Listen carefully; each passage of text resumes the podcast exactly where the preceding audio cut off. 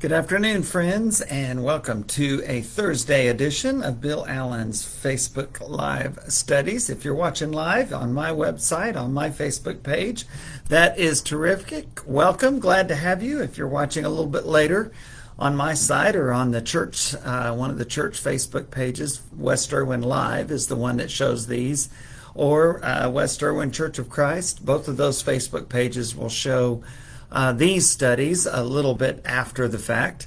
Our website at westerwin.com, that's West Erwin with an E, R W I N, is uh, uh, shows these as well after a while, and also our uh, Sunday worship services under the Connect tab, and then you go to the live streaming page and you look up the archive Sermon Video Archives, and that's where that is. Hello to my cousin Gail. Nice to see you. Always great to have Gail and Keith Allen with us and others as well. Um, today we're looking in the Psalms. That's what we do on Thursdays.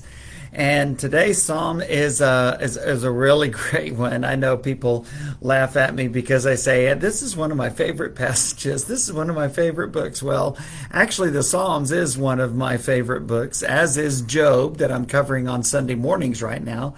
I hope you're able to watch those. Uh, again, you can go to our website and uh, and click on those and see those. I just started those this month, and that'll be a, a uh, two month series. Finish up the end of July. But uh, Job is a great study. Psalms is a great study. One of my favorite books. Again, probably my favorite book, the Book of John. And then the next three kind of come together. Uh, you've got Job and Psalms and Romans, and I like all three of those about the same. I um, I li- I love them a lot.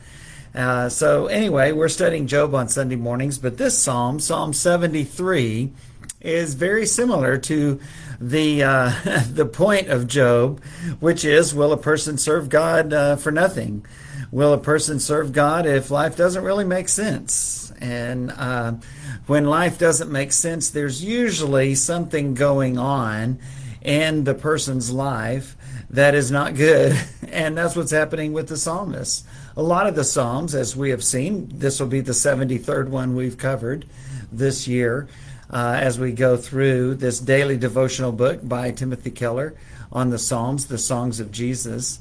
Many of the Psalms uh, deal with that. They uh, honest strugglers who are speaking from the heart honestly uh, to God and they uh, share uh, the things they like and they praise him for all of his wonderful power, his creation, his love, all of those things. But when uh, the psalmist has something honest that they want to share with with God, they just they just do it, and uh, I think that's a, a wonderful wonderful thing.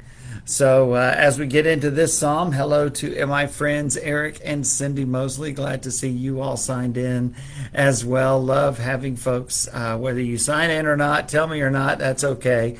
I just keep doing these, and we do get uh, quite a few views, about a hundred or so each time, which is uh, a blessing. It's very humbling for me, and I'm I'm just going to keep doing them. So you guys, uh, hopefully, will be able to take in uh, some of them. And so, as we consider this psalm, Psalm 73, um, it starts out this way Surely God is good to Israel, to those who are pure in heart. But as for me, my feet had almost slipped. I had nearly lost my foothold, for I envied the arrogant when I saw the prosperity of the wicked. And there it is the wicked are supposed to suffer, right? The righteous are supposed to prosper. But the psalmist says, you know, God is good to Israel, so let's acknowledge that. The psalmist isn't completely giving up on God, nor does Job, by the way. Um, but he doesn't get how things are going. And, and the psalmist doesn't get what's going on. In fact, the psalmist says, As for me, I nearly lost it. I nearly did because I looked around and I saw I was struggling and, and I saw the arrogant and the wicked and they were just prospering left and right. He is in the grip of envy. He thinks more about the things that he should have that others have, that he deserves more than they do. Uh, I'm glad we never feel that way, right? I'm sure you do. I know I do. Um, and uh, and so it's it's not just that they get stuff that you would like, but it's God isn't dealing with people fairly. Specifically, He's not dealing with me fairly. So it's a it goes from envy and jealousy and questioning and doubt to really calling God unjust in how He's running the world. I always say that I've come to believe two things about God, and I won't tell you what they are yet. See if you can remember, uh, but I'll share those again a little bit later in this study. Uh, it's a spiritual self pity, as the Kellers call it, uh, which forgets that you are a sinner and you truly deserve nothing from God except for punishment. Um, and that's the question that Satan asks God in Job chapters 1 and 2, and that is Does Job serve God for nothing? You take away all of the blessings that you have given him so abundantly, and he'll curse you to your face. So God lets Job, Satan do that, and Job loses everything, but God puts limits on it each time. In chapter 1, you can't touch him. In chapter 2, you can take away his health and strike his body, but you can't kill him, which I always find ironic because when Job is lashing out at God, that's the one thing he asks for. Finish the job. He tells God, just go and take my life. Um, so it, it's really it's really kind of interesting the way God uh, the way God does this. Unfortunately, when we focus on things like the psalmist has in the first part of this psalm and throughout, um, then we lose our joy. And, and that's not good. So let's keep reading. Verse 4 of Psalm 73. They have no struggles. Speaking of the wicked, uh, remember that they're prosperous. They have no struggles. Their bodies are healthy and strong. They are free from common human burdens. They are not plagued by human ills. Therefore, pride is their necklace. They clothe themselves with violence. Ooh. From their callous hearts, another accusation, and it's actually probably true. From their callous hearts comes iniquity, a long word for sin. Their evil imaginations have no limits. They even imagined evil to do. Uh, Paul in Romans and in Ephesians and other places uh, speaks of that. Verse 8 they scoff and speak with malice, with arrogance. They threaten oppression. Their mouths lay claim to heaven, and their tongues take possession of the earth. So the psalmist is upset because not only are they getting everything they want and everything the psalmist would like to have and things they don't deserve, they're very arrogant about it. Uh, they go right along happy, you know, as we say, fat, dumb, and happy, no struggles, no human ills, no common human burdens, and that part's probably not very accurate. Uh, we have to decatastrophize a little bit. I think that's the psycho psychological term, if I remember it right where you say something like, um, You always forget my birthday, or You never say anything nice to me. Well, those are probably not 100% true. If we decatastrophize a little bit, then we might say, uh, I can't believe you forgot my birthday this year, or you, I wish you would say nice things to me and about me more. That would be better.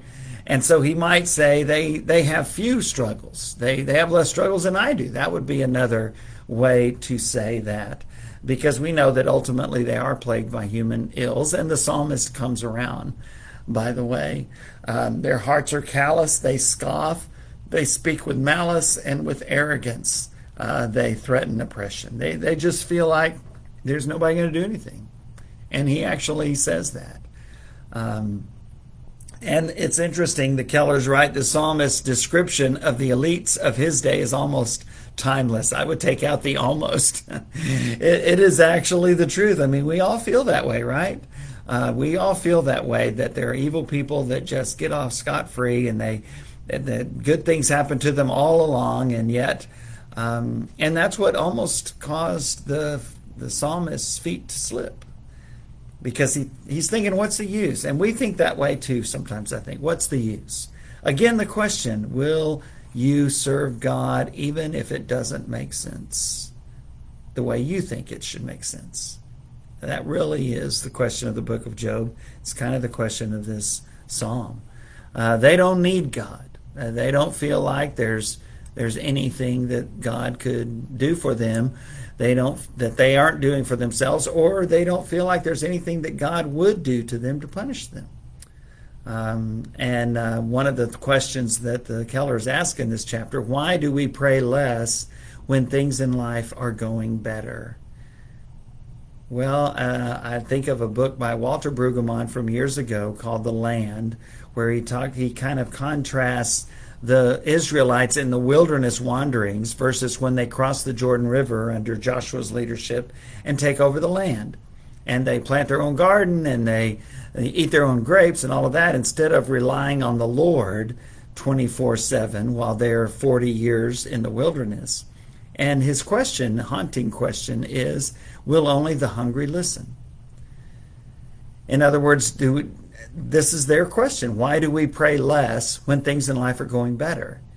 Uh, why do we only listen when we're hungry? Why do we only heed God's word and study it and seek to obey it when we need Him for the physical or emotional things of life? Well, certainly God wants us to cry out to Him in those times. Psalm 50 makes that clear, specifically saying, uh, cry, come to me in the day of trouble. Call on me in the day of trouble, God says. Whether, whether you've called on him in years or not, uh, call on me, God says. But why do we do that? Why, why don't we pray more uh, when things are going well? I think Job kind of did that because he says the thing that I feared has come to pass. It, he makes that statement in one of his in uh, in uh, the book of Job, and I think what he's saying there is, I was always afraid that the other shoe would fall. I was always afraid that all these wonderful things that I have would be taken away one day. And uh, and so I, I think I think it's a natural human thing. I don't want us to beat ourselves up over it, but I think we can acknowledge it and say, you know, I think I'm going to pray more uh, even though I don't need anything from God, I'm going to pray about that. I'm going to thank God that things are going well. I'm going to praise Him for being right there with me, and, and I'm going to ask Him to give me the strength that when things aren't going so well, that I will, I will uh, continue to serve Him. Uh, that is, um, that's that's the important thing.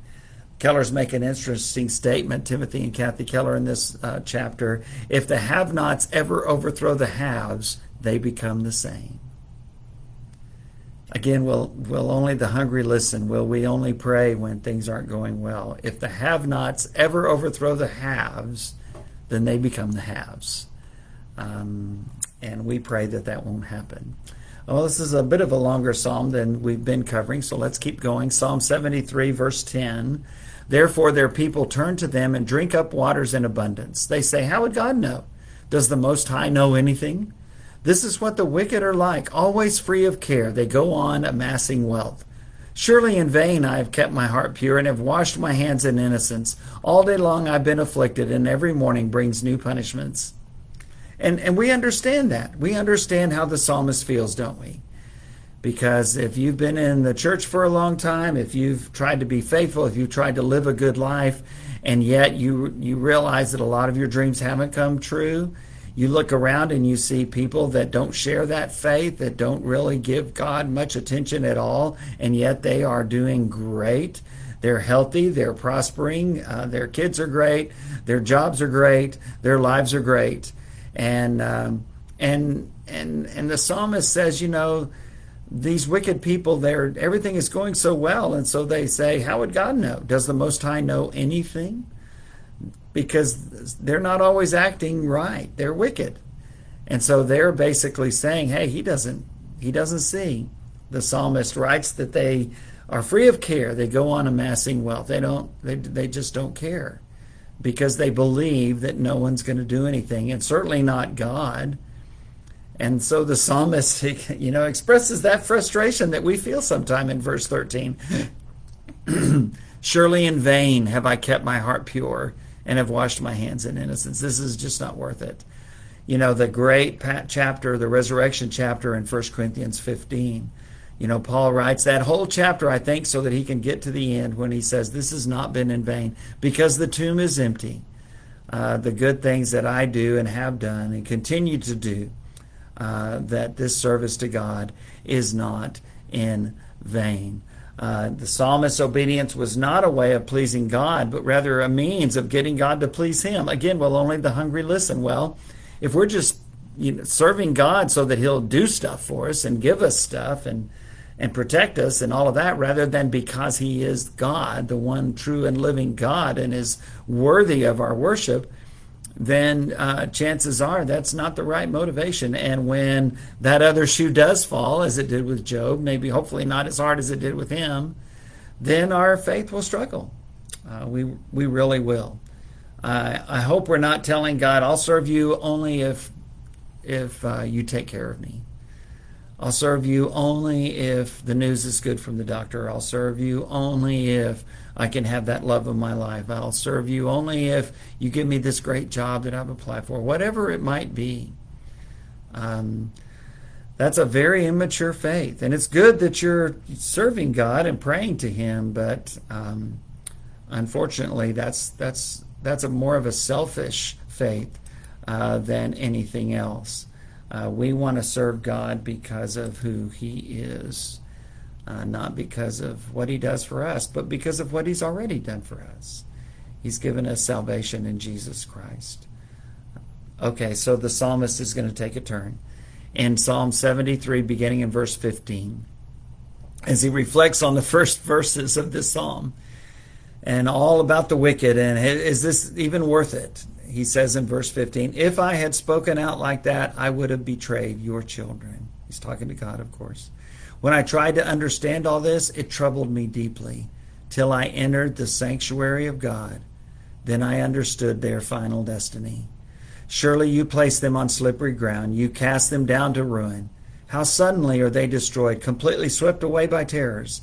They are like a dream when one awakes. When you arise, Lord, you will despise them as fantasies. I love this part of this of this chapter, Psalm 73, this this verses 16 and 17. When I tried to understand this, when I tried to make sense of it, I, I just couldn't. I, I, I couldn't. It troubled me deeply, he says, literally, till I entered the sanctuary of God. Then I understood. Then I understood that God would God God's got this. He'll take care of all of this. Um, and I may not understand it. I may not get it. It may not ever make sense to me, but what does make sense to me is that it makes sense to God. And He's got His purpose and His plan, and that'll be okay, the psalmist says. When I entered the sanctuary of God, when I went to church, when I went to worship, when I sat down there with my brothers and sisters to worship the one true and living God, once again I was reminded, you know, He's got this. Um, and He'll take care of me and ultimately I will spend eternity with him, and the final destiny of the wicked will be uh, away from God. And I love that. I love that. If you're not going to church, that's one of the reasons why you need to, because it puts things in perspective. It helps you to make sense of the senseless. It reminds you of who God is. I told you that I believe, I've come to believe two things about God, and here they are. I believe there is a God and I believe that I'm not him. and that's a very liberating thing I can tell you, but it but it also helps me when I when I, I don't I can't make sense of things. I realize that there's someone that's wiser than me, smarter than me, knows more than me, has a greater purpose than I do, can see far into the future as well as into the past just as clear, and who is concerned not just about me but about others as well and not just about how I'm feeling right now, but my eternal destiny. What's best for me and for others so that we can live with Him forever. That's the concern that God has, and He sees what's needed for that better than I do. And so I will trust Him with that. When I tried to understand all the wicked prospering and the righteous suffering, it troubled me deeply till I entered the sanctuary of God. Then I understood their final destiny. The psalmist gets his long term perspective and that reminder when he goes to church. I hope that you're meeting with fellow believers. You need to. Perhaps you're only meeting online, but if you're doing that, that's good. If you can, get there in person because that's what church is supposed to be all about that fellowship, that encouragement that we receive from one another. That's why the writer of the book of Hebrews writes in that great chapter and in, in that great verse in chapter 10 don't forsake, don't neglect meeting together, as some are already in the habit of doing, even just a few decades after Christ had arisen. Uh, instead, uh, meet together regularly, encouraging one another, and especially as you see that day approaching more and more. Um, that's what we want. Uh, we want the things of this world to grow dim and the things of the eternal world, that presence with God, uh, to grow stronger. When, where do we get that perspective? Well, we get it from reading the Word, we get it from praying, but really, where we get it is through both of those things in a commun- community environment. And that's called the church, the body of Christ. Psalm 73, verses 21 through 23. When my heart was grieved and my spirit embittered, I was senseless and ignorant. I was a brute beast before you, yet I am always with you. You hold me by my right hand. The psalmist committed to not being quite so arrogant. And I, uh, Job, I don't know, he was righteous in the eyes of God. At the end of it, it, God tells his friends, You didn't deal with me honestly like my servant Job did. Go to him and ask him to pray for you. And they did, and he did, and God accepted his prayer. But Job somehow went too far because he repents. And God, when he lashes out at Job with all those questions, no answers, only questions. It's a it's a statement to, to Job, a reminder, Job, I do exist and and I'm not you. And so it may not make sense. God tells uh, Habakkuk the same thing when he wondered why God would use the Babylonians, the ruthless, cruel, uh, pagan, arrogant Babylonians, to discipline his people Israel. The less righteous to discipline the more righteous. Didn't make sense to Habakkuk, and that's when God tells him, My righteous one will live by faith. Quoted a few times in the New Testament, but that's where it appears first in Habakkuk 2, verse 4. Habakkuk, you're just going to have to trust me on this, God says. And again, there is a God, and, and Habakkuk, it's not you. It's not you. And so you're not going to get everything about how God works in the world. But can you be okay with that? Can you trust God enough that you'll continue to serve Him even if you don't understand? Will you continue to serve Him? Um, even if it looks like there's nothing in it for you except that closeness with God for eternity. That was Satan's question, not just to Job, but to all of us. Verse 24 of Psalm 73 You guide me with your counsel, and afterward you will take me into glory. Whom have I in heaven but you? And earth has nothing I desire besides you. My flesh and my heart may fail, but God is the strength of my heart and my portion forever. Those who are far from you will perish. God will make it right. You destroy all who are unfaithful to you. But as for me, it is good to be near God. I have made the sovereign Lord my refuge. I will tell of all your deeds. The psalmist has come to believe once again through that reminder he got when he went to church. Who, who do I have in heaven but you? God, you're you're everything to me. We used to sing a song back in the old Lackland Terrace youth group days. Uh, Joyce and I were reminded of that when uh, uh, Kelly led "Sing and Be Happy" this last Sunday morning. That was another one. Um, but one of the songs that we used to sing in devotionals in the youth group in the 70s in Lackland Terrace in San Antonio, that wonderful, wonderful church, wonderful, wonderful youth group, uh, was He is my everything. He is my all. And the psalmist was reminded of that. Who do I have in heaven but you? And earth has nothing I desire besides you. When Satan challenged God over Job and said, Does Job serve God for nothing? Take away all that, and he'll curse you to your face. Job didn't do that. He was tempted to. His wife encouraged him to, his friends encouraged him to, but he never would. He didn't understand what was going on, and he vented and he challenged God uh, very strongly. But he, I think that is the point here, is that uh, you take away everything physical and emotional in this life, I still have the spiritual, and that's what I desire more than anything. As for me, the psalmist says, it is good to be near God. That's what matters more than anything. I have made the sovereign Lord my refuge, no matter what. And then he says, I will tell of all your good deeds. We we not only experience that and we go we fight that battle of faith. The psalmist very open, very honest, so I hope you are too. When things don't make sense, say that. Tell God that. Tell a trusted friend that. when they don't make sense, when God doesn't seem to be acting the way God should. And read His Word and pray those honest prayers and go to church. That's where the psalmist was reminded of perspective, eternal perspective. That's where the psalmist was reminded I believe in God. I know He exists. And I believe that I'm not Him. And I'm okay with that. Let's close with prayer. Father, we praise you as the eternal creator, sustainer of this world, the eternal judge, the great Savior.